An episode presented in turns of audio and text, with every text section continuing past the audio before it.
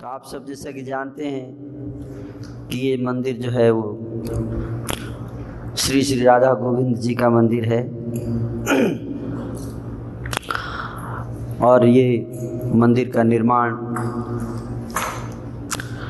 अंतर्राष्ट्रीय श्री कृष्ण भावनामृत संघ, जिसको इस्कॉन के नाम से जाना जाता है, इस्कॉन संस्था के द्वारा हुआ। और ये भी आप जानते हैं इस्कॉन की स्थापना श्रील प्रभुपाद जी ने किया। न्यूयॉर्क में। हालाँकि श्रील प्रभुपाद जी वैसे तो इंडिया के थे, रहने वाले। कलकत्ता में उनका जन्म हुआ। किंतु जब वो कलकत्ता के स्कॉटिश चर्चेज कॉलेज में पढ़ रहे थे। तो उस समय 1922 में जब उनकी उम्र 25 वर्ष की थी, उस समय वो अपने गुरु शिल भक्त सिद्धांत सरस्वती गोस्वामी जी से कलकत्ता में मिले पहली बार। आप लोगों की तरह उस समय जो युवक थे और उनके गुरु ने उनको आदेश दिया कि आप एक पढ़े लिखे नवजुवक हैं आप भगवत गीता की संदेश को सारी पृथ्वी में लेकर जाइए। भारत के बाहर जो बाकी देश हैं, उन देशों में भी गीता के संदेश का, गीता के ज्ञान का प्रचार होना चाहिए। उस समय प्रभुपाद जी ने कहा कि बाद में प्रचार करेंगे, गीता का ज्ञान पहले भारत आज़ाद हो जाए। क्योंकि भारत अभी आज़ाद नहीं है, अभी गुलाम है। और उनके गुरु ने उनको बहुत ही ज़ोर दिया कि नहीं, गीता का ज्ञान का प्रचार बहुत आवश्यक है। तो अपने गुरु के आदेश के अनुसार शिल प्रभुपाद जी 1965 में, जब उनकी उम्र थी सत्तर वर्ष सत्तर वर्ष की उम्र में अकेले भारत से अमेरिका की ओर प्रस्थान किए। सत्तर साल की उम्र में लोग इस संसार से प्रस्थान करते हैं, है कि नहीं? बहुत कम लोग होते हैं जो सत्तर साल की उम्र में हिम्मत करेंगे अमेरिका जाने का। और जब प्रभुपाद जी अमेरिका गए, उस समय उनके पास जानते हैं कितना धन था, पैसा? उनके पॉकेट में केवल चालीस रुपया था। चालीस रुपये लेकर अमेरिका गए अकेले। सत्तर वर्ष का बूढ़ा व्यक्ति। लेकिन उनके पास न तो धन था, न कोई व्यवस्था थी। फिर भी अपने गुरु के आदेश का पालन करने के लिए वो अमेरिका गए। और कैसे गए? पानी के जहाज़ से। अमेरिका पहुँचने में उनको लगभग 20 दिन लगे। पानी के जहाज़ से। रास्ते में दो हार्ट अटैक हुए उनको। परंतु फिर भी उन्होंने अमेरिका में उन्नीस सौ पैंसठ में गए और उन्नीस में इस्कॉन की स्थापना की न्यूयॉर्क में। उद्देश्य क्या था? उद्देश्य था कि संसार में गीता के वास्तविक ज्ञान का प्रचार करना। और वो शिल प्रभुपाद जी उनकी इस प्रचार अभियान से 10 वर्ष केवल उन्होंने प्रचार किया। 1977 में उनका देहांत हुआ। 10 वर्ष के अंदर उन्होंने पूरी पृथ्वी में 108 मंदिरों की स्थापना की। और मंदिर किसके थे? राधा कृष्ण के। राधा कृष्ण के मंदिरों की स्थापना की। अपने मंदिर नहीं बनाए जिसमें अप, उनकी अपनी मूर्ति है सब लोग उनकी पूजा करें। भगवान की पूजा की व्यवस्था की। और जब प्रभुपाद जी भारत में आए तो उस समय कुंभ मेला लगा हुआ था। कुंभ मेला आप जानते हैं? कुंभ मेला। भारत में कितने वैरायटी के संत हैं और स्विंडलर्स हैं। अगर आपको देखना है तो आप कुंभ में जाइए। सब वैरायटी दिखेगी आपको। प्रभुपाद जी भी आए उसमें। तो क्या सबनों क्या देखा? अद्भुत दृश्य देखा कुंभ में। क्या देखा? गुरु गुरु जो है, कोई गुरु हाथी पर चढ़ के आ रहा है। हाथी पे चढ़ा हुआ है, ऊपर बैठा है गुरु। और उसके जो शिष्य हैं, चेले वो क्या कर रहे हैं? जैसे कोई नेता आते हैं तो क्या करते हैं? जिंदाबाद के नारे लगाते हैं, है ना? जय गुरुदेव जय गुरुदेव। तो प्रभुपाद जी के शिष्यों ने कहा कि प्रभुपाद, हम चाहते हैं, हम भी एक हाथी लेकर आते हैं। क्या? और आपको उसमें बिठाएँगे? और पीछे से जय जयकार करेंगे। जानते हैं प्रभुपाद जी ने क्या कहा? शिल प्रभुपाद जी कहे, हाथी लेके आने का आइडिया अच्छा है। हाथी लेकर आओ, लेकिन हाथी के ऊपर हम राधा कृष्ण को बिठाएँगे। और हम सब मिलकर राधा कृष्ण का गुणगान गुणगान करेंगे। इसको कहते हैं संत। समझ में आया? मुझे लगता है टॉपिक खत्म हो गया। इसको कहते हैं संत। संत की पहचान अगर करनी है तो बहुत सरल, और ढोंगी की पहचान भी करनी है तो बहुत सरल है। कैसे? उसके अनुयायी और उसकी संस्था में किसका नाम और किसका फ़ोटो ज़्यादा दिखता है? भगवान का या उस संत का? जब उसकी बैनर लगते हैं, किसका फ़ोटो बड़ा दिखता है? भगवान का या उस संत का? किसका ज़्यादा नाम होता है? हम्म?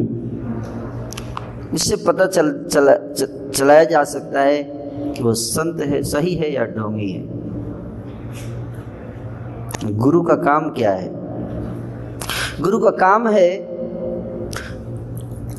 गुरु जो होता है वो आत्मा को भगवान से मिलन कराता है।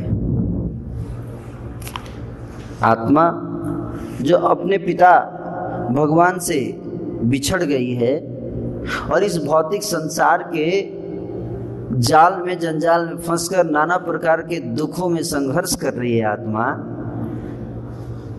उस आत्मा को इन दुखों से निकालकर उसके पिता भगवान से वापस मिला देना। ये गुरु का कार्य है। लेकिन ढोंगी क्या करता है? ढोंगी क्या करता है? भगवान को साइड हटा देता है। क्या करता है? भगवान को साइड कर देगा और खुद बैठ जाएगा। बोलेगा, सब पूजा करो मेरा। है? भगवान की ज़रूरत नहीं है। मैं भगवान हूँ। मेरी पूजा करो। मैं भगवान हूँ। ये ढोंगी। बोलते मेरी पूजा करो हम्म? भगवान की ज़रूरत नहीं है, मैं ही भगवान हूँ हम्म। तो उसके अनुयायी भी उसको भगवान मानने लगते हैं अनुयायी भगवान मानने लगते हैं हाँ भगवान है भगवान है तो वो बड़ा बड़ा अपना विश्व रूप दिखाता है फ़ोटो में फ़ोटो में गुरु बीच में उसके दस सीट बना देते हैं हाँ। अलग अलग अवतार का भेष धारण करता है गुरु। कभी कृष्ण का भेष धारण करता है, कभी शिव जी का भेष धारण करेगा। नकली। असली सांप तो नहीं रहेगा, मर जाएगा। इस तरह से ढोंगी जो है लोगों को फंसाता है। भगवान से दूर करता है आत्मा को। क्या करता है? ढोंगी आत्मा को भगवान से और दूर लेकर चला जाता है। और बोलता है, मेरी पूजा करो। ये गुरु का काम, ये राक्षस का काम है, असुर। जैसे आपने सुना होगा, एक राक्षस था, बड़ा भयंकर राक्षस था। है? उसका नाम था हिरण्य कशिपु कितने लोगों ने हिरण्य कशिपु का नाम सुना है?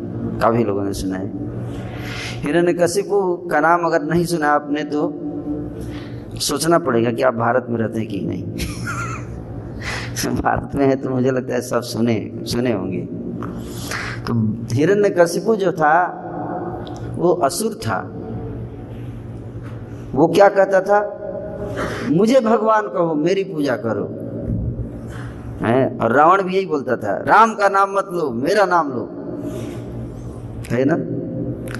और अगर गुरु भी यही बोलता है कि भगवान की पूजा मत करो, मेरी पूजा करो, मेरा नाम लो तो गुरु में और राक्षस में क्या अंतर है? है कोई अंतर? कोई अंतर नहीं। हम्म। तो गुरु क्या होता है? गुरु जो है, वो भगवान का एक बहुत ही क्लोज फ्रेंड होता है। क्या होता है? क्लोज फ्रेंड और क्या करता है? भगवान की जो संतान है, उसको भगवान से जोड़ता है। क्यों? क्यों जोड़ता है? क्योंकि भगवान से जुड़ने के बाद आत्मा सुखी हो जाती है। ये गुरु का काम है।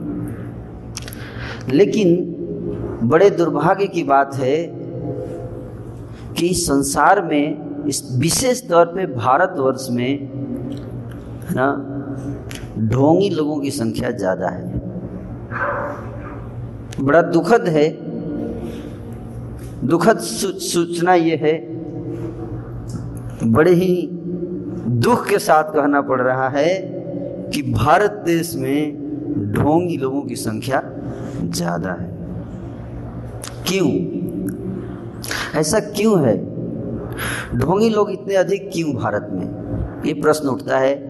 भारत की जनता इतनी मूर्ख क्यों है, है? क्या उनको दिमाग नहीं है? कि इतने स्पष्ट सबको पता चल गया कि ढोंगी है। उसके बावजूद जनता मानने के लिए तैयार नहीं। कि ढोंगी है। ऐसा क्यों?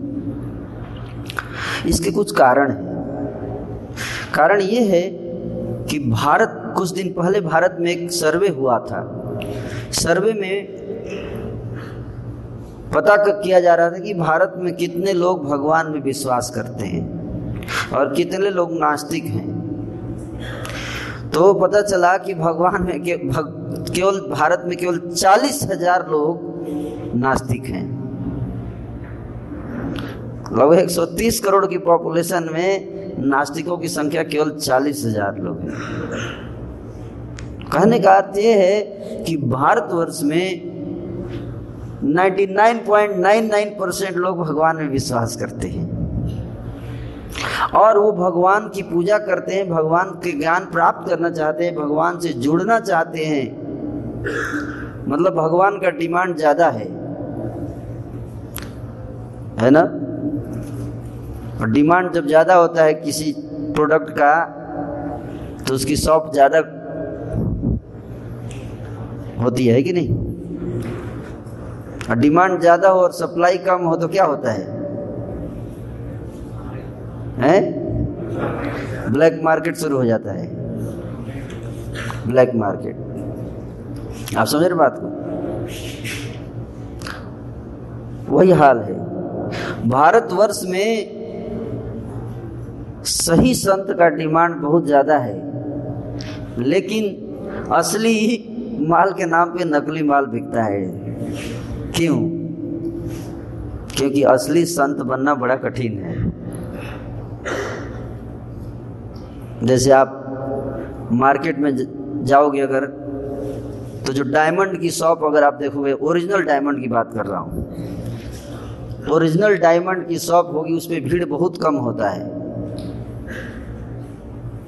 दिन में अगर एक दो कस्टमर भी आ गए तो क्या होगा? बहुत बड़ा मुनाफा हो जाता है।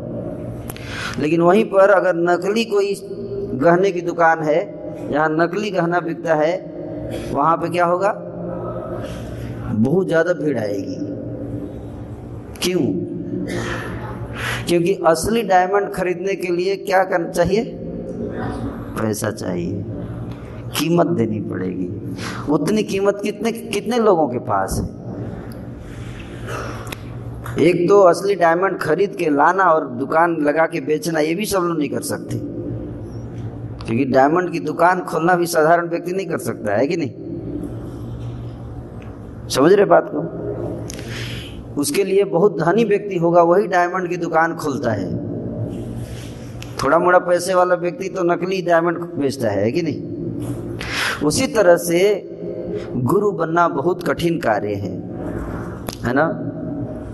और इसलिए कठिन कार्य है, इसलिए डिमांड ज़्यादा है। डिमांड ज़्यादा है, सप्लाई कम है गुरु का, इसलिए क्या होता है? नकली लोग जो है सोचते हैं बहुत सप्लाई है, यही मौका है दुकान खोल देने का। जैसे तैसे नकली माल बना के दिखना चाहिए, वैसे ही प्रोडक्ट ओरिजिनल जैसा दिखना चाहिए, माल अंदर कुछ और हो, किसको पता? है हमारे एक दोस्त थे तो वो बता रहे थे कि एक एक बार उनके शहर में बहुत बड़ा बैनर लगा था, कल की अवतार आने वाले थे। कल की अवतार प्रकट होने वाले हैं आपके शहर में, सब लोग आ जाइए अवतार, आशीर्वाद लेने के लिए। तो मेरे मित्र थे, वो भी सोचे, बड़ा अच्छा अवसर है, अवतार से आशीर्वाद लेके आ ही जाते हैं। जब गए, आशीर्वाद लेने तो बाबा बैठे थे आसन पर और दाढ़ी बढ़ी हुई थी, मूछे भी थी। तो दूर से देखने से लग रहा था कि लगता है मैं इस आदमी को जानता हूँ। कहीं देखा हुआ लग रहा है आदमी, लेकिन रूप बदला हुआ, पहचान भी नहीं पा रहे थे। तो थोड़ा नज़दीक गए तो पता चल गया अच्छा बात से तो पता चले वही है। तो जाके नज़दीक गए तो उन्होंने पूछा, आप आप कहीं वो तो नहीं हो? बोले, कौन? तो उसने बोला, बाद में बात करते हैं। क्योंकि उसके बचपन, वो जो पहले जब कॉलेज में पढ़ते थे तो उसका एक दोस्त था। वो दोस्त जो था, वो फेल हो जाता था, बार बार एग्ज़ाम में। बड़ा निराश रहता था। तो जब बगल में, बाद में जब वो प्रवचन से उतर के आए तो ये जाके उससे बोले साइड में ले जाके लेके गए। बोले, तू कैसे बन गया कल की अवतार?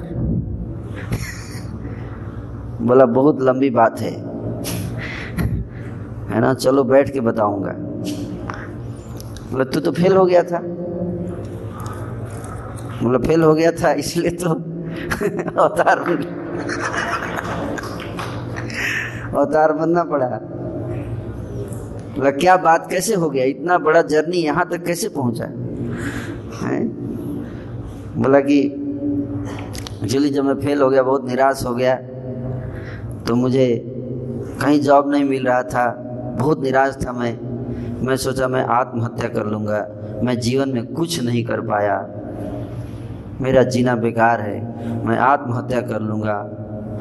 और मैंने आत्महत्या करने का बहुत प्रयास किया किंतु मैं इतना नालायक था कि आत्महत्या भी नहीं कर पाया। उसके लिए भी हिम्मत नहीं रहा मेरे अंदर। मैं थक हार के हिमालय में चला गया। हिमालय में जाके सोचा पहाड़ से कूद कर आत्महत्या कर लूँगा। लेकिन जब पहाड़ पे चढ़ा और नीचे झांका तो देखा इतनी गहराई है, देख के दिल सहम गया, नीचे उतर आ गया आया। थक हार कर एक पेड़ के नीचे आकर बैठ गया और आँख बंद करके पेड़ के नीचे बैठ के बड़ा निराश था। तभी बड़ा आश्चर्य हुआ मेरे साथ। कुछ लोग आए और मेरे सामने कुछ पैसे फेंक दिए और प्रणाम करने लगे।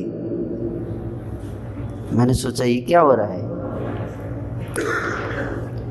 इस तरह से मैं वहीं बैठा रहा और लोग आते रहे, चढ़ाते रहे चढ़ावा। पैसा आने लगा, फिर कुछ लोग आए मेरे पास तो फेल हूँ। फेल आदमी हूँ मेरे कोई श्लोक नहीं आता, कुछ आता नहीं, कोई ज्ञान नहीं है कैसे फ़ेमस हो जाऊँगा? आप उसकी टेंशन मत लीजिए, वो हमारा ज़िम्मेदारी है।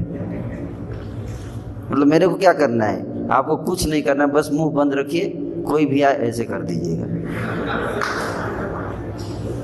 अरे कुछ बोलूँगा नहीं तो लोग कैसे मतलब बाबा बोलते नहीं है, मौनी बाबा है।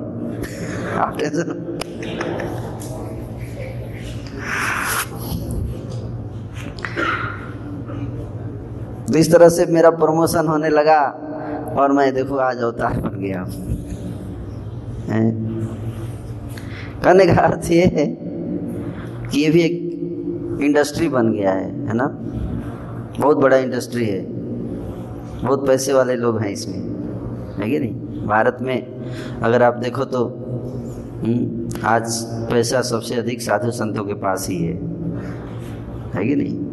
इसलिए लोग सोच रहे हैं कि ये अच्छा बिज़नेस है। कई लोग तो सोच रहे पढ़ाई छोड़ के यही किया जाए। तो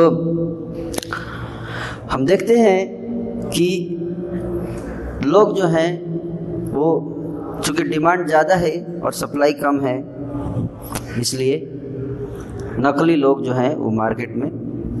इसलिए भारत को एक गॉड मैन्युफैक्चरिंग कंट्री बोला जाता है, आप जानते हैं? India is god manufacturing country क्यों? किसी भी देश को अगर भगवान की ज़रूरत है तो इंडिया से, से एक्सपोर्ट करता है। कितने भगवान चाहिए आपको बताइए? अमेरिका को सप्लाई करता है हैं? चाइना रूस हर जगह सप्लाई कर सकता है इंडिया भगवान। है कि नहीं? हम्म। रोज एक दो भगवान पनपते रहते हैं कि इंडिया किसी ना किसी कोने में। हम्म। तो भारत में लोगों की इतनी अधिक श्रद्धा है। एक तरफ़ तो लोगों की श्रद्धा इतनी ज़्यादा है और दूसरा, आज के समाज में लोग फ्रस्ट्रेटेड हैं। लोगों को जॉब नहीं मिलता, लोगों की गरीबी बढ़ती जा रही है। आप जानते हैं भारत में 82 परसेंट लोग जो हैं इंडिया के पॉपुलेशन का 82 परसेंट मतलब एक लाख एक सौ चार करोड़ लोग भारत में, उनकी मंथली इनकम पाँच हज़ार से कम है। अब जिस देश में 82 परसेंट पॉपुलेशन की मंथली इनकम आज के समय में पाँच हज़ार से कम है, उसकी क्या हालत है? आप सोच लीजिए। हम्म। इतनी गरीबी है, इतनी बेरोजगारी है, लोग इतने त्रस्त हैं, परेशान हैं। सरकार हेल्प नहीं कर पा रही है। हैं? पढ़ाई करते हैं, पच्चीस साल तक पढ़ाई करते हैं, लेकिन जॉब नहीं मिलता। है मेरे को एक व्यक्ति बता रहे थे कि मैं पढ़ाई करता हूँ जॉब नहीं मिलता। है मैं उनसे पूछा आप कितने साल पढ़ाई किए? तो पच्चीस साल तो कम से कम करना ही पड़ता है आज के समय में। पच्चीस साल पढ़ाई में कितना पूरे पच्चीस साल अगर एक व्यक्ति पढ़ता है एक स्टूडेंट तो पेरेंट्स को कितना लग, पैसा लगाना पड़ता है उस स्टूडेंट के ऊपर पच्चीस साल की पढ़ाई में? कोई बता सकता है? हम्म? टोटल पच्चीस साल में कितने खर्चा आता होगा? हम्म? बीस, पच्चीस पच्चीस लाख। बीस, पच्चीस लाख मान लीजिए। तो मैंने बोला, आपको मैं एक ऑप्शन दूँगा। आप ना अपने बच्चे को इतना, देखो, बोल, वो उन्होंने कहा कि उसके बाद भी जॉब नहीं मिलता। मैं बोला, आप पच्चीस लाख लगाने के बजाय बैंक में रख देते। उसका एफडी कर दें तो उसका इंटरेस्ट आएगा आपको बीस पच्चीस हज़ार रुपये है? है कि नहीं? लेकिन 25 लाख पढ़ाई करने के बाद ही गारंटी नहीं है कि 20 पच्चीस हज़ार रुपये का जॉब लगेगा। रियलिटी ये है। अगर गलत बोल रहा हूँ तो बताइए। है? और आजकल लड़के भी पढ़ते हैं और लड़कियाँ भी पढ़ती हैं। है कि नहीं? तो दोनों, लड़का और लड़की का विवाह होता है तो लड़की भी पच्चीस लाख, उसका भी पैसा बचेगा। तो दोनों का मिला के पचास लाख हो गया। है कि नहीं? अब पचास लाख आप एफडी कर दो तो पचास हज़ार आ जाएगा आपको। पचास हज़ार में चल जाएगा कि नहीं चल जाएगा खर्चा? बताइए। मेरा कहना है कि इतना पैसा लगाने के बाद, इतना परिश्रम करने के बाद भी आज की युवा पीढ़ी के पास जॉब नहीं है। इतने लोग बेरोजगार हैं, इतने लोग गरीब हैं। मैं नहीं कहता कि पढ़ाई नहीं करना चाहिए, मैं जस्ट एक एनालिसिस कर रहा था। मैं दिखा रहा था कि कितनी खराब स्थिति है। कितनी खराब, कम से कम कहा जाता है कि जितना इन्वेस्टमेंट हो रहा है, उतना तो रिटर्न गारंटी होना ही चाहिए कि नहीं मिनिमम इस और नो लेकिन आज की ऐसी स्थिति की जितना इन्वेस्टमेंट कर रहा व्यक्ति, उतना भी रिटर्न का गारंटी नहीं है। एक ब्लाइंड फेथ करके, हैं, आज के युवक जो है स्कूल कॉलेज में जा रहे हैं। इस विश्वास के साथ कि मुझे जॉब लगे, लेकिन कोई गारंटी नहीं है। कोई गारंटी नहीं है कि जॉब लगेगा। इसी को कहते हैं, अगर आप ऑक्सफोर्ड डिक्शनरी खोल के, अगर फेथ फेथ शब्द का अर्थ पूछेंगे, पढ़ेंगे फेथ शब्द का अर्थ क्या है? तो फेथ का अर्थ यही बताया है कि आप कोई एक्टिविटी करते हो you expect result but result is not guaranteed that is called faith So we are putting so much faith on the education system. This is faith. Faith क्या है? कि मैं इतना पैसा लगाऊँगा इतना पढ़ाई करूँगा तो जॉब मिलेगा ही। एनीवे anyway, पॉइंट ये है कि लोग इतने गरीब हैं आजकल बेरोजगार हैं। इसलिए लोग चाहते हैं शॉर्टकट में कुछ मिल जाए। तो इसलिए सोचते हैं कॉलेज हेल्प कर नहीं रहा है। कंपनी आ नहीं रही है, सरकार कोई व्यवस्था दे नहीं रही है, बच गए बाबा लोग। ये बाबा बड़े अच्छे हैं। मैंने सुना है चमत्कारी बाबा हैं। ऐसे हाथ फिरा देते हैं, हो जाता है काम। है कि नहीं? एक से बढ़ के एक बाबा तो फिर लोग हारे हुए लोग, जीवन से हारे हुए, हताश, पीड़ित, बेसहारा लोग। ऐसे बाबाओं के पास चले जाते हैं। निराश हैं जीवन से। कुछ उपाय नहीं दिखता। बाबा हैं हमारे। हारे का सहारा। है? आगे आप जानते होंगे, किसी का नाम नहीं लेना चाहिए। है कि नहीं? तो लोग फंस जाते हैं, है ना? हारे का सहारा कौन है इस संसार में? है? मैं ही तो हूँ। और कोई ऑप्शन है नहीं। चाहते बाबा के पास जाएँगे, बाबा कुछ चमत्कार कर देंगे, जीवन की नैया पार हो जाएगी। जन्म मृत्यु के चक्र से मुक्त हो या ना हो, कम से कम कहते हैं कि डूबते को तिनके का सहारा। तो लोग जो हैं, इस प्रकार से निराश हैं, हताश हैं, इसलिए बाबा लोग इसका फ़ायदा उठाते हैं। एक ये कारण है। इसलिए लोग बाबाओं के पास जाते भला, लोगों में फेथ इतना ज़्यादा है डिमांड ज़्यादा है सप्लाई कम है, इसलिए लोग दूसरा, लोग आज निराश से परेशान हैं। तीसरा तीसरा कारण है कि लोग जो हैं, वो उनके जीवन में बिटरनेस है, हैं कड़वापन है। हैं, क्या कड़वापन है? हैं, लोग डिस्टर्ब है आजकल। कोई ऐसा व्यक्ति नहीं है जो उनसे अच्छा से व्यवहार करे। चारों तरफ़, है, स्वार्थ है। चारों तरफ़ जो है लोग स्वार्थ के लिए कुछ भी करने के लिए तैयार हैं। रिलेशन भी बनाते, रिलेशन में भी आजकल इतना एक्सपेक्टेशन है। इसलिए लोग, लोगों का हृदय जला हुआ है। और जले हुए लोग हैं चाहते हैं कि कोई अच्छी बात बोले। कोई अच्छा बात बोलता नहीं, सब कड़वा ही बोलते हैं। उल्टा आपको, है ना? आप कोई व्यक्ति ऐसा चाहता है कि मेरे हृदय में कुछ दुख है, मैं किससे बताऊँ? अगर किसी से बताऊँगा तो हंस देगा। कोई इसका समाधान नहीं कर पाता है। वो ढूंढता है, कोई आइडियल व्यक्ति मिले, जो मेरे हृदय को समझ सके। और वो ढूंढता है, ऐसे आइडियल व्यक्ति को और ढूंढते ढूंढते पहुँच जाता है बाबा के पास।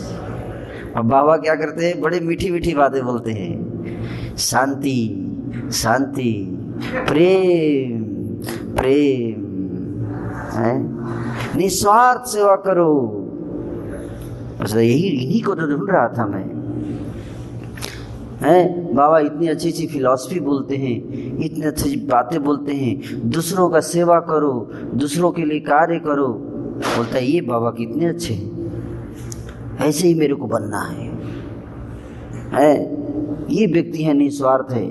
इन्हीं की सेवा करनी है। ऐसे बस जीवन का लक्ष्य बस इन, फिर उस व्यक्ति की को पूजने लगता है। एक व्यक्ति तो मिला इस संसार में जो निस्वार्थ है। कम से कम निस्वार्थ हो या ना हो, कम से कम बात तो कर रहा है निस्वार्थ का। है?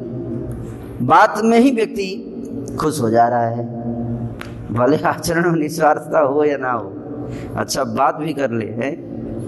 कहते ना एक, एक गीत है सिनेमा में पल भर के लिए कोई मुझे प्यार कर ले झूठा ही सही है?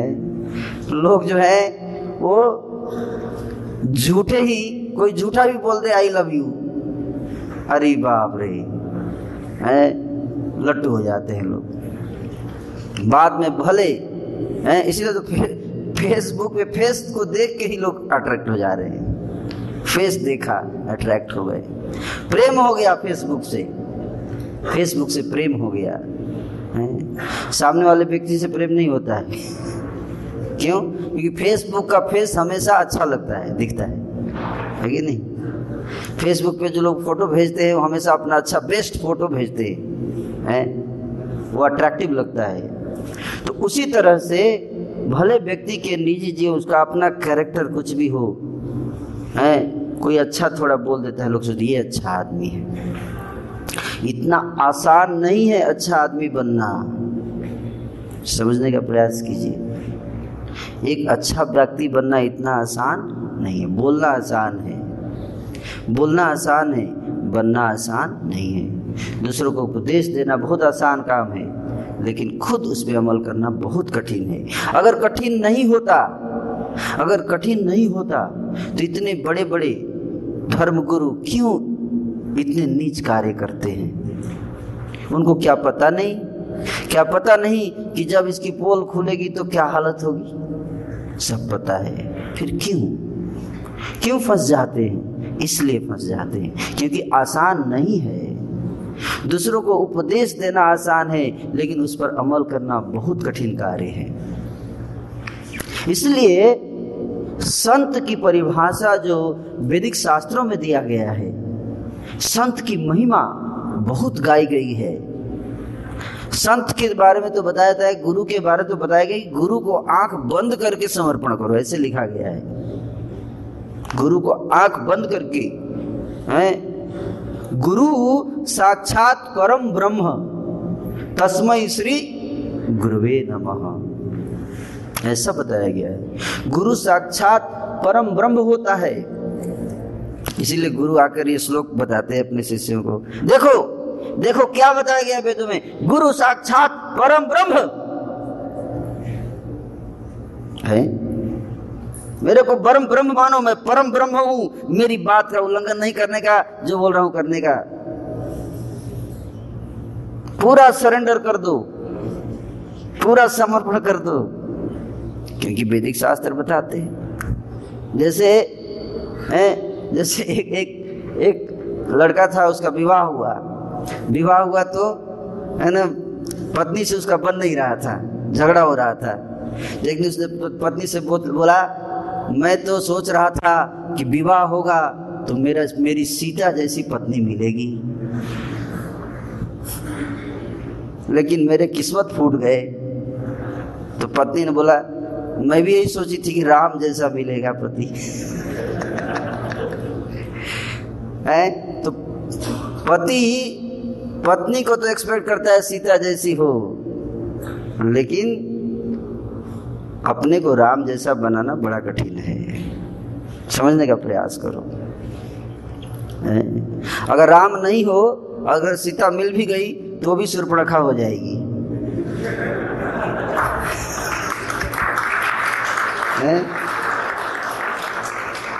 क्योंकि उसको सीता बनने नहीं दोगे।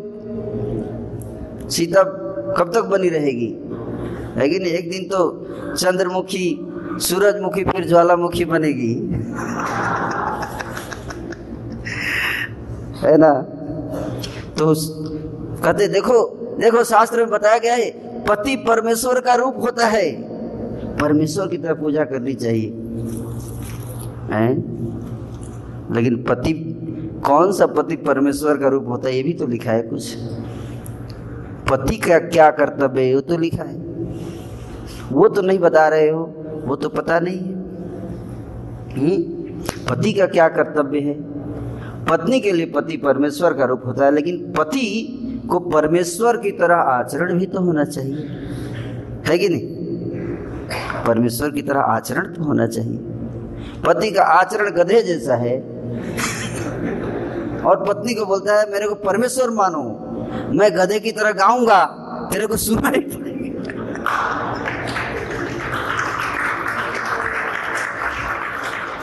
है कि नहीं?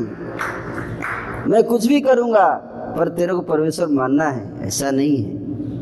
उसी तरह से वैदिक शास्त्रों में गुरु की महिमा संत की महिमा को बखान किया गया है, है?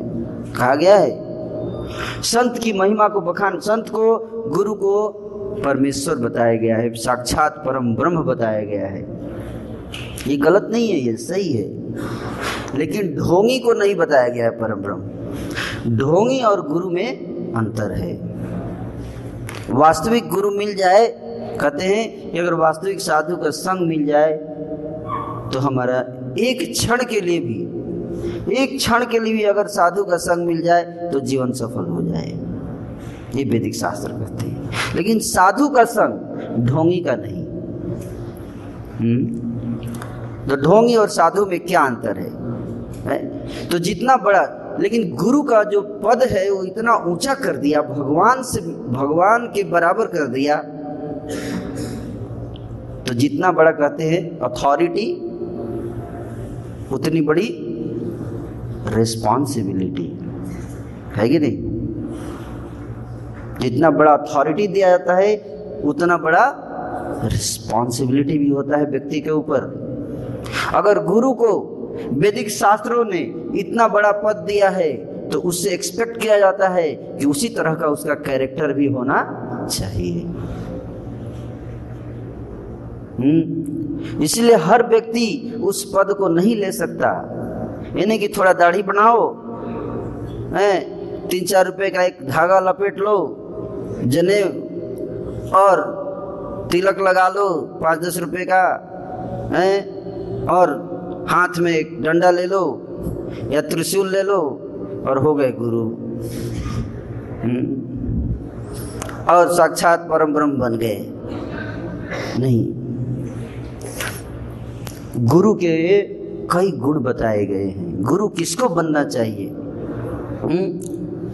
तो इतना पावर दिया गया कि अगर शिष्य को गुरु कुछ बोलता है तो शिष्य को तुरंत करना चाहिए। जिसको कहते पावर और एक कहानी है है ना? एक कहावत है कि पावर करप्ट्स क्या कहा गया है?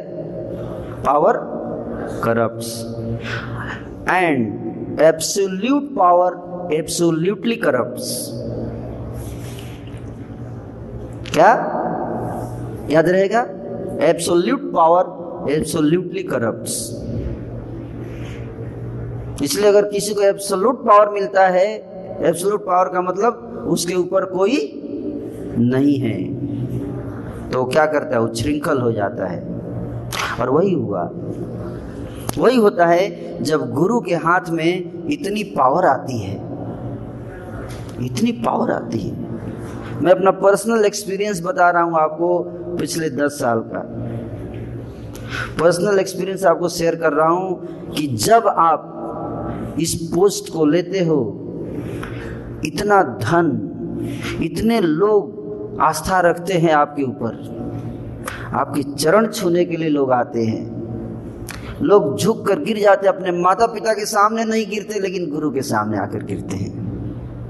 इतना विश्वास करते हैं लोग। उस उस विश्वास को लेना आसान है, लेकिन उसको डाइजेस्ट करना बड़ा कठिन काम है। उसके विश्वास को बनाए रखना बहुत कठिन कार्य है। उनका नाम था जगन्नाथ दास बाबा जी। एक बार उनके पास एक व्यक्ति आया, उसने उनको एक रुपया दान दिया। कितना? एक रुपया दान दिया और दान दे के चला गया। अगले दिन सुबह बाबा जी ने उसको अपने अपने असिस्टेंट को बोले कि उसको बुला के लाओ उस व्यक्ति को। जब वो व्यक्ति वापस आया तो उसको एक रुपया वापस उसके हाथ में पकड़ा के दिए बोले, लेके जाओ यहाँ से जल्दी। उस धनी व्यक्ति ने बोला, बाबा जी, मैंने आपको दान दिया। बोले, ये तुम्हारा जो एक रुपया है ना, बहुत भारी है, बहुत भारी है। मैं रात भर सो नहीं पाया इस एक रुपया के कारण। मैं रात भर भगवान का चिंतन नहीं कर पाया तुम्हारे एक रुपये के कारण। मुझे बड़ा आश्चर्य हो रहा है कि मैं एक रुपए में मैं इतना परेशान हो गया। तुम्हारे पास इतना पैसा है, तुम कैसे जी रहे हो? कहने का अर्थ यह है कि जो गुरु होता है, उसके पास लोग आते हैं, धन देते हैं हैं, इतना दान देना चाहते हैं, सब देना चाहते हैं। और गुरु उसको क्या, कैसे बचेगा उससे? भारत में एक बहुत अजीब दुर्भाग्य की बात है कि जहाँ पे कोई गुरु आते हैं, अगर पुरुष तो कम आते हैं महिलाएँ ज़्यादा आती है। भीड़ लग जाती है महिलाओं की, हैं? और इतनी भावुक होती हैं, इतनी भावुक होती हैं, है? कि गुरु जी के पीछे पड़ जाती है। कृपा लेके ही छोड़ेगी गुरु की, है? और गुरु जी भी मतलब बड़े दयालु हैं। शरण में आया भाई व्यक्ति कैसे छोड़े? नहीं? तो गुरु जी बहते चले जाते हैं। शिव बहाव में बहते चले जाते बहते चले जाते और कब अपने लिमिट को क्रॉस कर गए, उनको पता भी नहीं चला। एक बार फंस गए, फिर कैसे? ये वर्लपूल है। वर्लपूल जानते हैं हम्म? भंवर। भंवर है। उसमें एक बार घुस गया तो बाहर नहीं निकल सकता। वो फंसता चला जाता है, फंसता चला जाता है। इसलिए गुरु का पद जो है आसान नहीं है। लोगों की आस्था को ले लेना आसान है, लेकिन उसको डाइजेस्ट करना बहुत कठिन है। ये वैदिक शास्त्र कहते हैं, उसके लिए उतना शक्ति चाहिए गुरु के पास। और गुरु के पास वो शक्ति कहाँ से आती है? वो शक्ति आती है साधना से। भगवान शक्ति देते हैं। लेकिन गुरु जो है भगवान को तो भूल ही चुका है। वो तो खुद ही को भगवान मान लिया। भगवान की पूजा कहाँ से? भगवान की उपासना कहाँ से? भगवान का नाम जप कहाँ से? वो तो पूरा समय उसका इसी में जा रहा है। इधर से धन आ रहा है, उधर से धन आ रहा है। उसी को बटोरने में बिज़ी है गुरु। अकाउंट देख रहा है, सब बना हुआ है कि नहीं? सब पैसा इन्वेस्ट हो रहा है कि नहीं हो रहा है? कहाँ इन्वेस्ट करूँ? इतना पैसा आ गया टैक्स कहीं ना लग जाए। ऐसा इन्वेस्ट करना पड़ेगा आपकी टैक्स ना लगे। है कि नहीं? शास्त्रों में एक कथा आती है, एक ब्रह्मचारी का। एक ब्रह्मचारी था और उसके पास कुछ नहीं था, सब छोड़ दिया था उसके पास कुछ नहीं था। उसके पास एक केवल कॉपिन था। है ना? लोग जो अंडरवियर पहनते हैं, लेकिन साधु संत को कॉपिन कहा जाता है। है ना? तो सुखाने के लिए रखता था और फिर उसको अगले दिन पहनता था। तो एक दिन उसके कॉपिन को चूहे ने काट लिया। चूहा काट लिया तो अगले दिन जाके भीख मांग के लेके आ गया फिर फिर दोबारा चूहे ने काट दिया। बड़ा परेशान हो गया। अरे एक ही कपड़ा है उसको चूहे काट दिया। मेरे को कुछ करना पड़ेगा इस चूहे का। चूहे के लिए क्या उपाय है? बिल्ली लाना पड़ेगा। लाइक बिल्ली लेके आ जाते हैं। बिल्ली लेने के लिए गया, बिल्ली लेके आया। अब बिल्ली आ गई। बिल्ली तो है, लेकिन उसको खाना कैसे खिलाएँगे? उसको दूध देना पड़ेगा। बिल्ली में में करने लगी। तो दूध देने के लिए गाय लेके आना पड़ेगा। तो बोला कि गाय लेके आ जाते हैं। गाय लेके आ गया। अब गाय लेके आ गया तो फिर थोड़ी देर के बाद गाय के बच्चे भी हो गए। है ना, बिना बच्चे के गाय तो दूध देगी नहीं। बच्चे हो गए, थोड़ा गाय का परिवार आ गया। अब अकेले ब्रह्मचारी क्या क्या करे? तो सोचा कि अगर मैं विवाह कर लूँ तो पत्नी आएगी, बच्चे आएँगे, वो थोड़ा गाय को संभालेंगे तो हेल्प हो जाएगा। तो फिर क्या हुआ? विवाह कर लिया उसने, पत्नी बच्चे आ गए। अब पत्नी बच्चे आ गए तो जंगल में तो रहेंगे नहीं। अब एक घर भी बनाना पड़ेगा। घर बनाने लगा ब्रह्मचारी, और उसके बाद फिर क्या हुआ? उसके बाद अब घर बन गया तो खाने के लिए इनकम होना चाहिए। है कि नहीं? तो फिर खेत, खलिहान, पूरा एकदम व्यापार बिज़नेस सब शुरू हो गया ब्रह्मचारी का। प्रॉब्लम क्या था? कॉफ़ी इनको चूहे ने काटा था। आप समझने का प्रयास कीजिए कैसे संत फंसते हैं? अगर सावधान नहीं है फंस जाते हैं। ये माया संसार है। माया जगत है ये। है? माया जगत में फंसने में देर नहीं लगती बचने में देर लगती है। तो मेरा ये कहना है, है? कि आजकल कितने संत हैं जो इतने सावधान? आप देखो सारे संत फंसे हुए हैं कहीं ना कहीं बिज़नेस करने में है कि नहीं? कुछ न कुछ इन्वेस्टमेंट प्लान ये, वो एकदम इतना बड़ा बड़ा उनका एम्पायर हो गया है। मुझे लगता है कि राजा से भी ज़्यादा एम्पायर संतों का हो गया। और इसके कारण उसी में बिज़ी हो जाते हैं। भगवान को तो भूल ही जाते हैं। जहाँ से उनको शक्ति मिलती है, उस, वही भूल जाते हैं। लेकिन जो जेन्युइन संत होंगे जेन्युइन संत, जो सैंट स्विंडलर और सैंट की परिभाषा जेन्युइन सैंट कभी भी इन सब चीज़ों में नहीं फंसते। इसलिए शिल रूप गोस्वामी कहते हैं, गुरु बनने का अधिकार किसको है? सही संत के क्या गुण होते हैं? उपदेशामृत के प्रथम श्लोक में कहते हैं, वाचो बेगम मनस क्रोध बेगम जिह्वा बेगम उदर उपस्थ बेगम एतान बेगान मन। है ना? मन में जो है वो हर तरह के गलत विचार चल रहे हैं। है। नहीं, मन में भगवान का चिंतन चलना चाहिए। भगवान के चिंतन, भगवान का नाम, रूप, गुण और लीलाओं का चिंतन चलना चाहिए संत के। और क्रोध बेगम, संत को अपने क्रोध पर नियंत्रण होना चाहिए। कहा कि अगर आप एक संत की पहचान करना चाहते हो तो उसको गाली दे दो।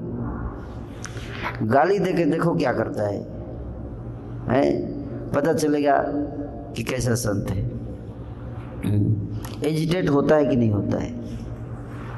संत क्रोध करता है कि नहीं करता है? संत क्रोध करता है, लेकिन कब करता है, आप जानते हैं? जैसे हनुमान जी ने एक बार बहुत क्रोध किया था, किसी को याद है कब? जब रावण ने सीता का अपहरण किया था। हनुमान जी को इतना क्रोध आया, इतना क्रोध आया कि सारी लंका को जला दिए सारी लंका को जला दिए। हनुमान जी सबसे बड़े संत हैं, है कि नहीं? गुरु हैं, भक्त हैं। लेकिन क्रोध किया तभी तो लंका जलाया, प्रेम से थोड़े लंका जलाएँगे। चलो आज इधर जला दे क्या? इधर जला दे। ये ये ये लगा दे लगा दे यार रावण से पूछ पूछ के क्या? क्रोध में जलाया, है कि नहीं? बिना क्रोध के कैसे लंका क्रोध में बिना क्रोध की लड़ाई कैसे करेंगे? और दूसरा क्रोध किया, अर्जुन ने किया, है कि नहीं? कब क्रोध किए? भगवान के कहने पर जब अधर्म बढ़ रहा था, उस समय क्रोध किया। तो संत जो है, अगर उसकी कोई निंदा करता है तो क्रोध नहीं करता। लेकिन अगर कोई भगवान की निंदा करता है, अगर कोई धर्म की निंदा करता है, तब क्रोध करता है। तीसरा,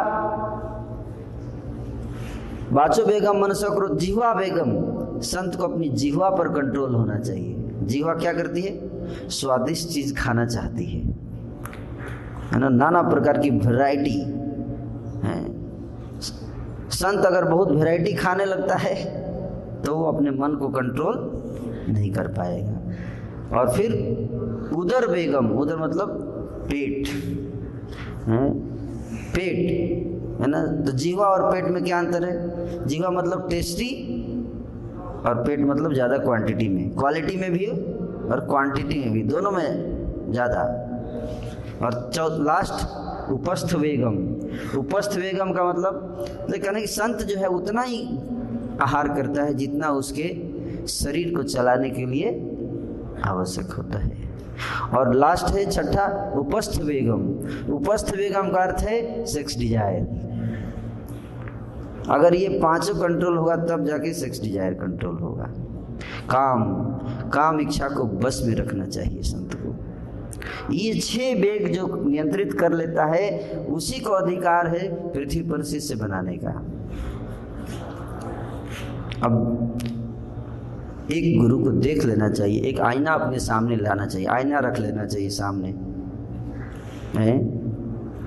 आईना रख के देखना चाहिए, मेरा ये छह चेकलिस्ट वाचो बेगम चेकलिस्ट उधर बेगम उपस्थ चेकलिस्ट रख लेना चाहिए। क्या सब लाइन में है? कंट्रोल है? नहीं है। नहीं है। सॉरी मैं गुरु नहीं बन सकता, मैं योग्य नहीं हूँ। ऑनेस्ट होना चाहिए कि नहीं? मेरे बस में नहीं है, मैं नहीं कर सकता ये काम।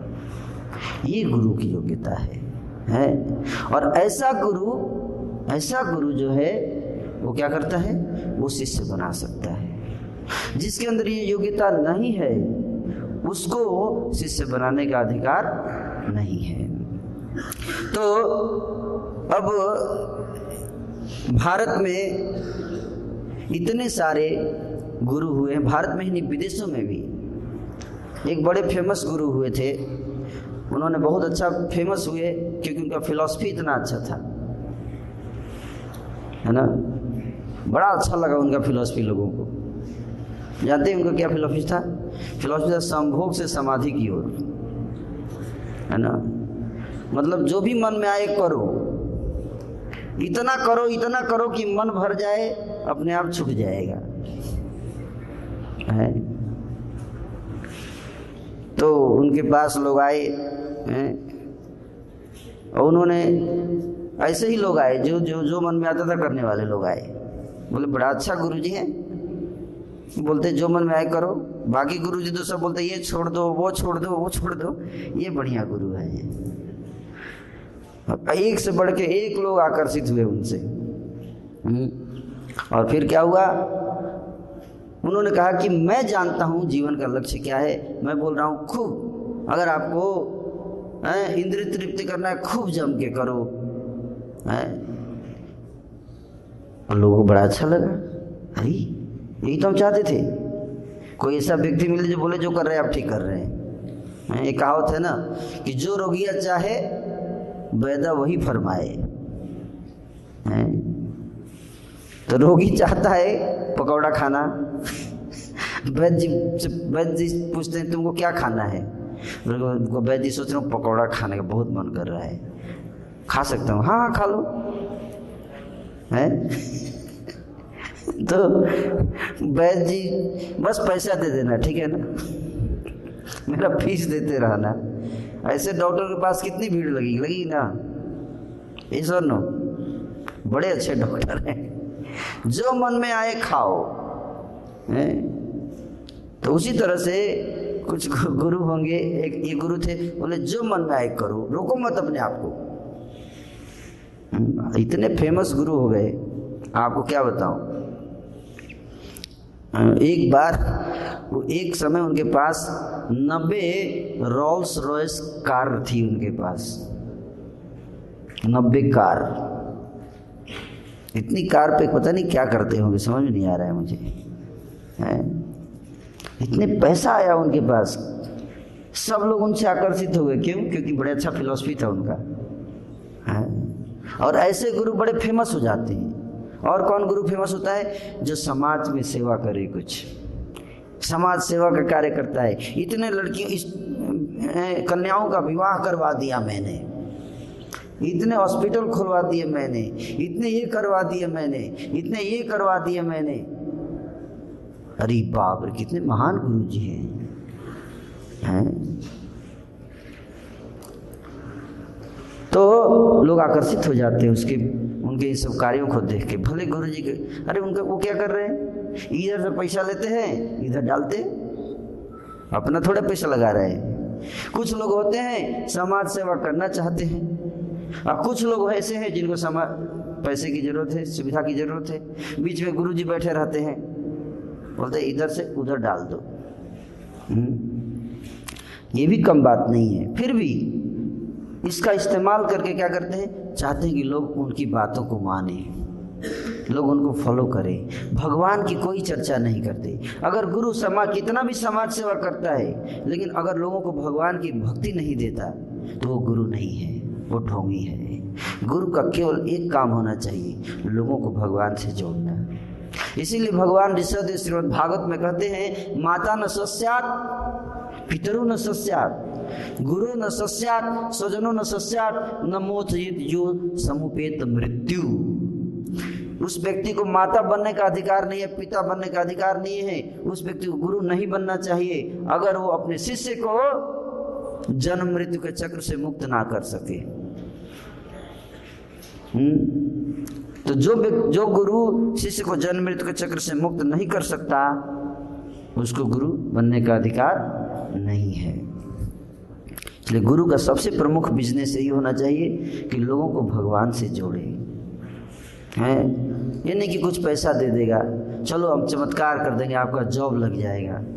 जॉब अगर लग भी गया, अगर जॉब लग भी गया तो क्या आपका जॉब मृत्यु के बाद आपके साथ जाने वाला है? नहीं। आप साइंटिस्ट भी बन गए पढ़ लिख के, लेकिन अगर मृत्यु होगी तो अगले जन्म में फिर से भी सी सीखना पड़ेगा। है कि नहीं?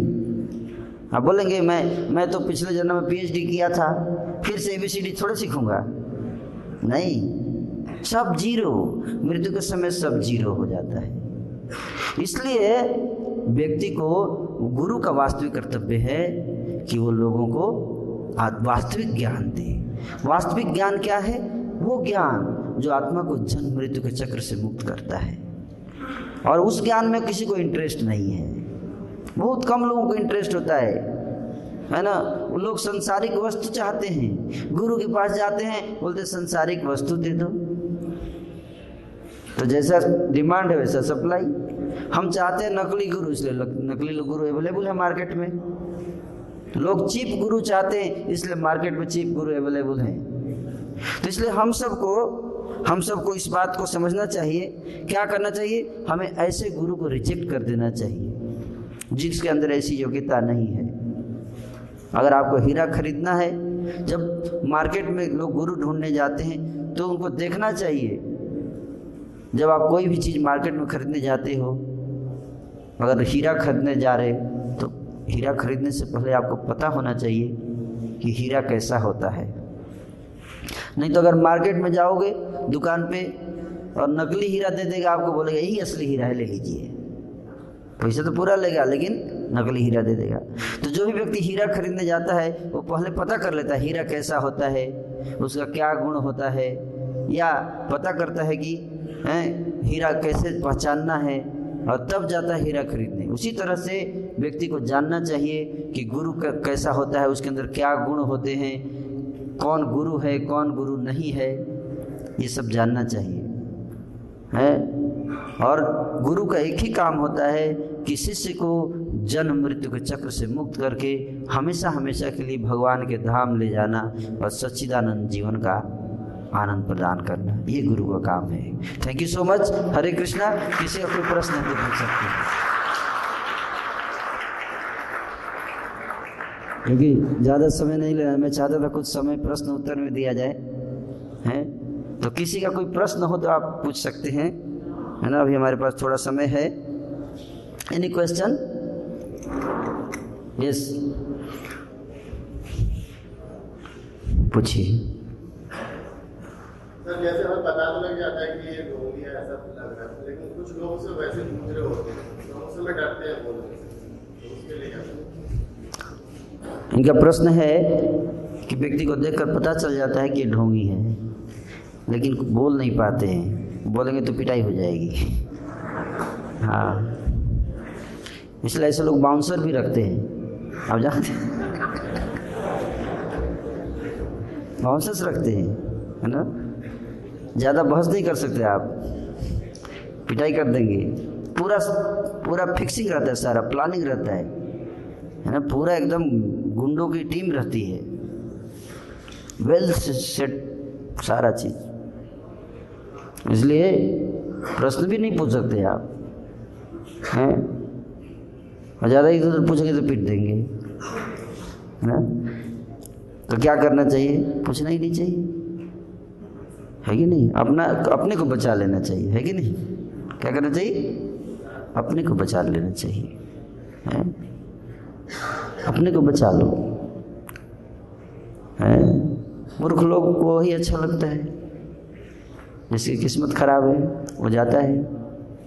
भगवान ने आपको हेल्प किया। आप दूर रहो ऐसे लोगों से। किसी पे भी ब्लाइंडली फेथ मत करो, कभी भी। किसी पे भी नहीं। है? उसके गुणों को देखिए, उसके आचरण को देखिए। और जब तक आपको उसका आचरण अच्छा लग रहा है, तब तक सेंटिमेंटल नहीं बनना चाहिए आध्यात्मिक जीवन में। इतने सेंटिमेंटल लोग सब प्रूफ हो गया, सब कुछ कुछ, उसके बाद भी सेंटिमेंटल लगे हुए हैं।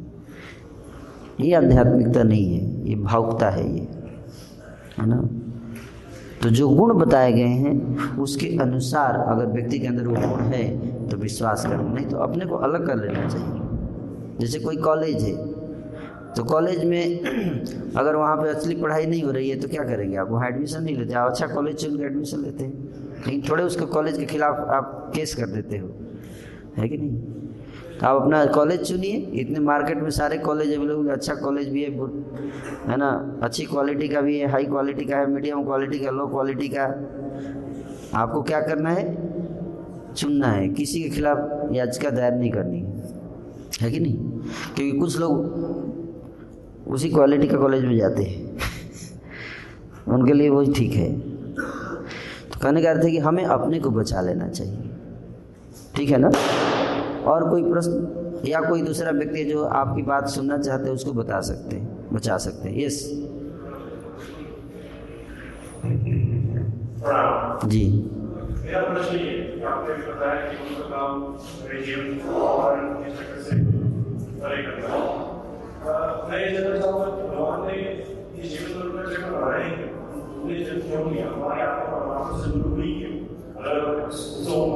करते जैसे जैसे माता पिता होते हैं माता पिता होते हैं, जब बच्चा जन्म लेता है तो माता पिता की यही इच्छा होती है कि मेरा बेटा जो है वो क्या करेगा? मेरी आज्ञा का पालन करेगा। है कि नहीं? माता पिता पूरा प्रयास करते हैं कि बेटा मेरी आज्ञा का पालन करे, जिससे कि मैं उसके भविष्य की रक्षा कर सकूँ। लेकिन बेटा क्या करता है? कुछ दिनों तक तो माता पिता का सुनता है। लेकिन जब थोड़ा बड़ा हो जाता है तो क्या सोचता है? मैं क्यों सुनूं इनका? है ना? क्यों सुनूं इनका? मैं अपने मन का क्यों ना करूँ? उसी तरह से जीव आत्मा जो है वो भगवान तो उससे एक्सपेक्ट करते थे कि वो मेरे साथ रहे। लेकिन जीवात्मा जो है वो बोलते कि नहीं, हम अलग रहेंगे। इसलिए जीवात्मा के लिए ये संसार बनाया भगवान ने।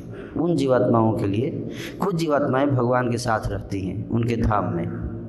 कुछ जीवात्माएँ जो उनके साथ नहीं रहना चाहती हैं, भगवान उनसे ज़बरदस्ती नहीं करना चाहते तो उनके लिए ये संसार बना इसको कहते जड़ जगत। दो जगत है एक चित्त जगत और एक जड़ जगत। तो चित्त जगत में वो जीवात्माएँ निवास करती हैं जो भगवान से प्रेम करती हैं और भगवान के आगे के अनुसार चलना चाहती हैं। जो जीवात्माएँ भगवान से प्रेम नहीं करती हैं उनके आज्ञा के, अनुसार नहीं चलना चाहती हैं अपने मन माना करना चाहती हैं उनके लिए भगवान ने ये जड़ जगत की निर्माण किया। और इसलिए आप देखिए इस संसार में हर व्यक्ति अपने मन का करना चाहता है। इस शिक्षा, भगवान की शिक्षा को स्वीकार नहीं करना चाहता। और जो व्यक्ति उसके मन का करने में उसको सहयोग देता है, उससे उसको प्रेम हो जाता है। और जो उसका मनमाना करने में रोकता है, वो उसका दुश्मन हो जाता है। है कि नहीं? ये सामान्य हमारा अनुभव है। उसका मनमाना करने अगर रोक दीजिए तो ये मेरा दुश्मन आदमी है ये। भले वो कितना भी गलत काम क्यों नहीं कर रहा हो। और उसको रोक दिया जाए तो बोलते ये दुश्मन है। हैं? अच्छी सलाह देने से क्या होता है? गुस्सा आता है उसको। हम्म। है? और उसको मनमाना करने के लिए कोई अलाउ कर दे। बोले शराब पी, पी पीने जा रहा है। बोले हाँ मैं तुमको एक शराब का बोतल ला के दूँगा। पी। तो बड़ा अच्छा दोस्त है यार तू मेरा। है? उसको सिगरेट पीने का मन किया तुरंत सिगरेट जला के पकड़ा दिया। बहुत अच्छा यार। ऐसा दोस्त मिलना चाहिए मेरे को। ठीक नहीं? अगर कोई बोल दिया यार ठीक नहीं है समझ क्या यार? चला जा मेरी आँखों के सामने से, है ना? तो इसलिए जो जीवात्माएँ भगवान के आदेश, भगवान के आदेश के अनुसार जीवन नहीं जीना चाहती हैं, उनको इधर भगवान भेजते हैं, किसके लिए? उनको स्वतंत्रता दे देते हैं, तुमको जैसे रहना है रहो। हम्म। और फिर यहाँ पर आकर जीवात्मा जो है वो संघर्ष करती। संघर्ष है। भगवान ने दुख नहीं बनाया। जीवात्मा आपस में ही लड़के एक दूसरे को दुख देती है। अगर आप देखोगे तो जीवात्मा आपस में ही लड़ती है। वो अपने मन का करना चाहता है, वो अपने मन का दोनों एक साथ जुट गए, क्या होगा? जैसे एक उदाहरण देता हूँ। उदाहरण ये है कि एक परिवार था, उसमें हस्बैंड वाइफ थे, और दोनों टीवी देख रहे थे। तो वाइफ को सीरियल अच्छा लगता था और उसी समय क्रिकेट मैच भी चल रहा था जो हस्बैंड को अच्छा लगता था। और दोनों लड़ गए। वाइफ बोल रही है सीरियल देखेंगे? हस्बैंड बोला, नहीं, क्रिकेट देखेंगे। बहुत लड़ाई हुई। बहुत लड़ाई हुई, है ना? सही घटना बता रहा हूँ। और हस्बैंड ने गुस्से में इतना गुस्सा आ गया, बोला, ज़्यादा बोलोगी तो बच्चे को उठा के फेंक दूँगा नीचे। आठवीं मंजिल से। और वाइफ को भी गुस्सा आ गया। बोला, फेंकना फेंक दो। अरे ये दांव भी नहीं चला। वो हस्बैंड सोच रहा है। उठा के उसने बच्चे को फेंक दिया। उठा के फेंक दिया। सही घटना बता रहा हूँ। उसके बाद वाइफ है वाइफ को जब देखी बच्चे को फेंक दिया वो भी कूद गई। हैं, बहुत दुख हुआ ना उसको। अभी हस्बैंड देखा रही यार ये दोनों मर गए। वो भी कूद गया। तीनों मर गए। केवल इसके लिए कि चैनल कौन सा देखना है? कहने का अर्थ है कि संसार में जीव जो है, उसके स्वार्थ में जो उसके अहंकार को जो संतुष्ट करता है, वो उसका मित्र मित्र हो जाता है।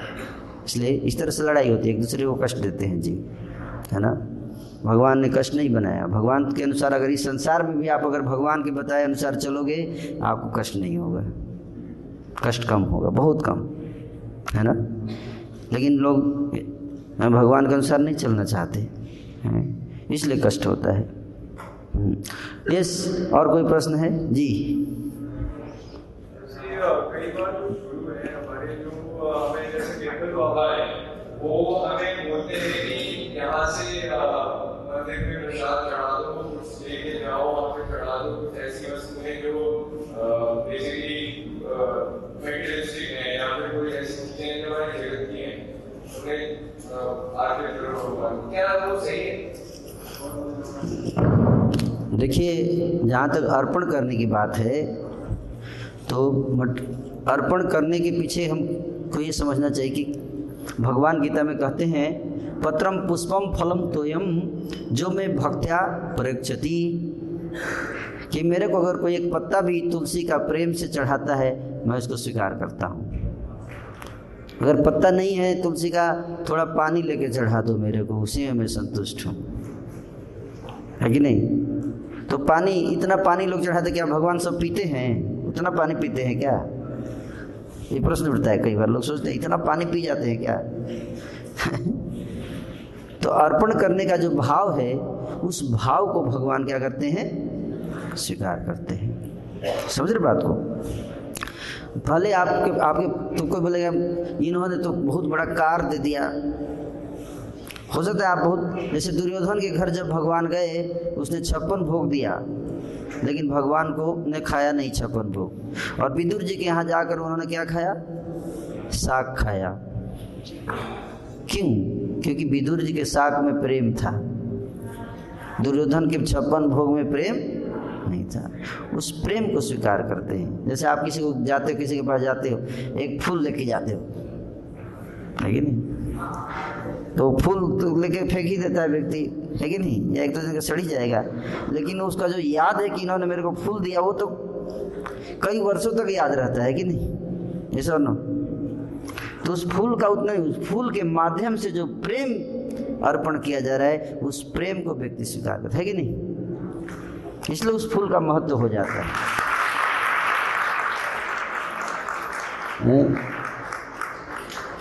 इधर इधर ओके क्लियर जो मैं बता रहा हूँ? हाँ और कोई प्रश्न है? चलिए तो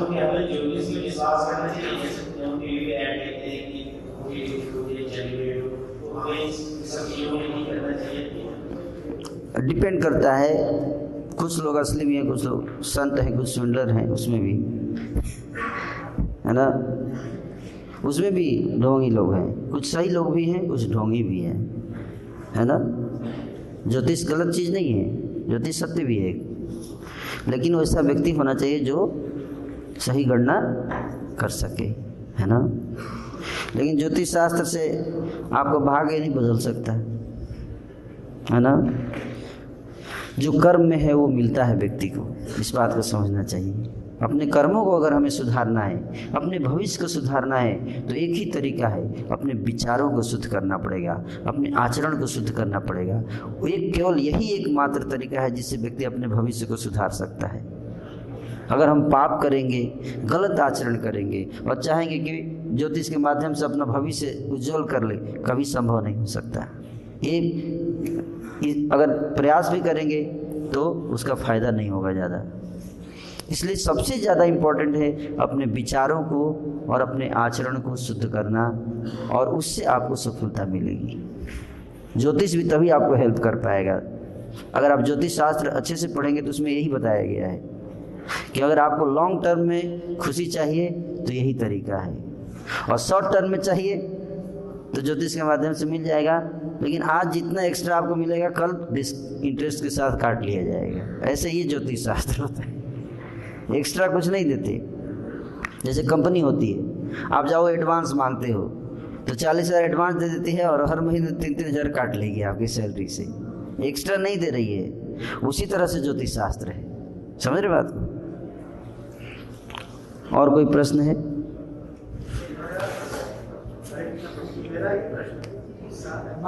माइक ले लीजिए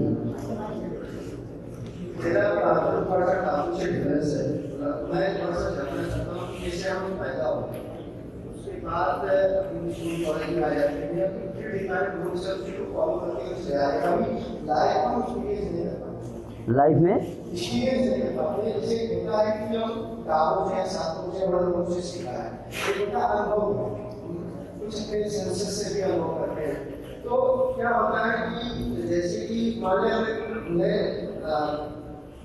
माइक में थोड़ा बोलना पड़ेगा हाँ, मेरा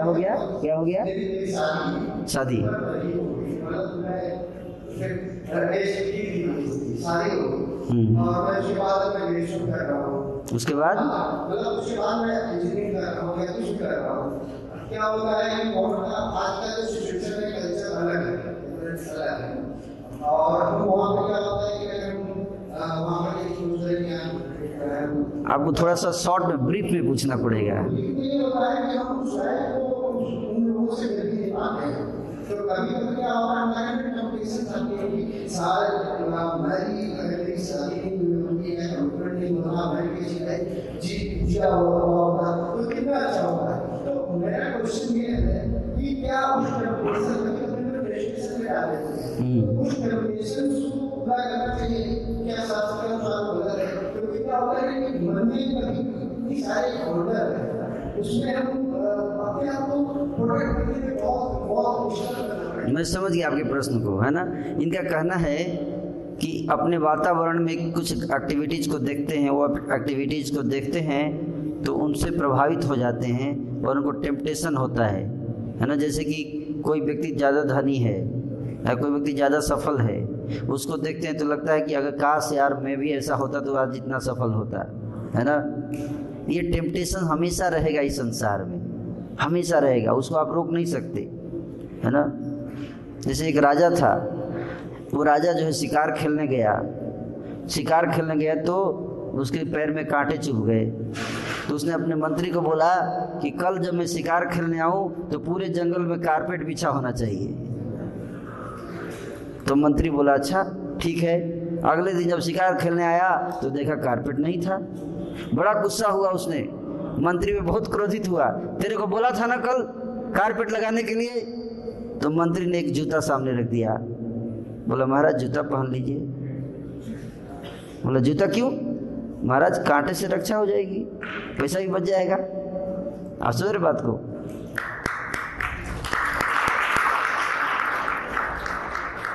भाई, अपने पैर के नीचे कारपेट होना चाहिए। पूरे जंगल में हो या ना हो, है कि नहीं? जहाँ मैं पैर रखूँ, वहाँ नीचे कुछ होना चाहिए। मेन पॉइंट ये है, ताकि पैर बच जाए। उसी तरह से संसार को हम नहीं बदल सकते। संसार अपने तरीके से व्यवहार करता रहेगा। हमें क्या करना चाहिए? अपने को ही मज़बूत कर लेना चाहिए। समझ बात को? अपने को मज़बूत करना चाहिए। और दूसरे की नकल नहीं कर सकते। दूसरे की नकल करेंगे तो हम कहीं हमेशा डिस्टर्ब रहेंगे। और ये पूरा संसार आपको डिस्टर्ब करने के लिए ही है। आप रोड पे जाओ, हर जगह बिल बोर्ड लगा हुआ है। ये नहीं है तो आपका जीवन बेकार है। चुल्लू भर पानी में डूब के मर जाइए। है कि नहीं? और सब यही बोलते हैं कि ये बहुत ज़रूरी है आपके जीवन में। अब आपको चुनना है कि आपके जीवन में क्या ज़रूरी है और क्या नहीं है।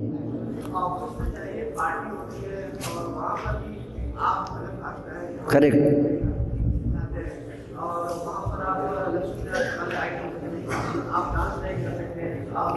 क्या होता है कि हम बिल्कुल दूसरों से अलग हो जाते हैं बड़ा अजीब लगता है नहीं तो कीजिए डांस क्या है? मतलब कहने का अर्थ है कि इनका प्रश्न ये है कि इनको उन चीज़ों में रुचि नहीं है। अब लोग हँसी उड़ाते हैं कि तुम ये नहीं कर रहे हो, तुम ये नहीं कर रहे हो तो इनको लगता है इन्फोरिटी कॉम्प्लेक्स आता है। कि अरे यार मेरे में ये नहीं है, मेरे ये नहीं है। तो ये सोचने की बात है। तो इसीलिए आप ऐसा करो, आपको एक सोल्यूशन देता हूँ। आप इस्कॉन मंदिर में आके डांस कीजिए।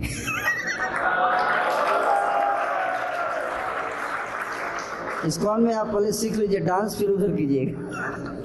भगवान के कीर्तन में आप करोगे तो आप देखना, आपको बहुत डांस करने का मन करेगा। क्योंकि आपका स्वभाव जो है ना थोड़ा सा मुझे जहाँ तक लग रहा है, उनको ज्योतिषी ने बताया था कि 28 साल की उम्र में आपका एक्सीडेंट होगा और आपका डेथ हो जाएगा। वो महाराज पहले भक्त नहीं थे, बाद में जब भक्त बने सचिनंदन महाराज, उनका नाम पड़ा विदेशी थे। 28 साल की उम्र में उन, उन्होंने प्रभुपाद जी से पूछा कि मेरे को ज्योतिषी ने ऐसा बताया है। मेरी मृत्यु हो जाएगी। प्रभुपाद बोले, जब हरे कृष्णा कीर्तन होता है तो ऐसे ऐसे ताली बजा के कीर्तन करो, तुम्हारा भविष्य बदल जाएगा।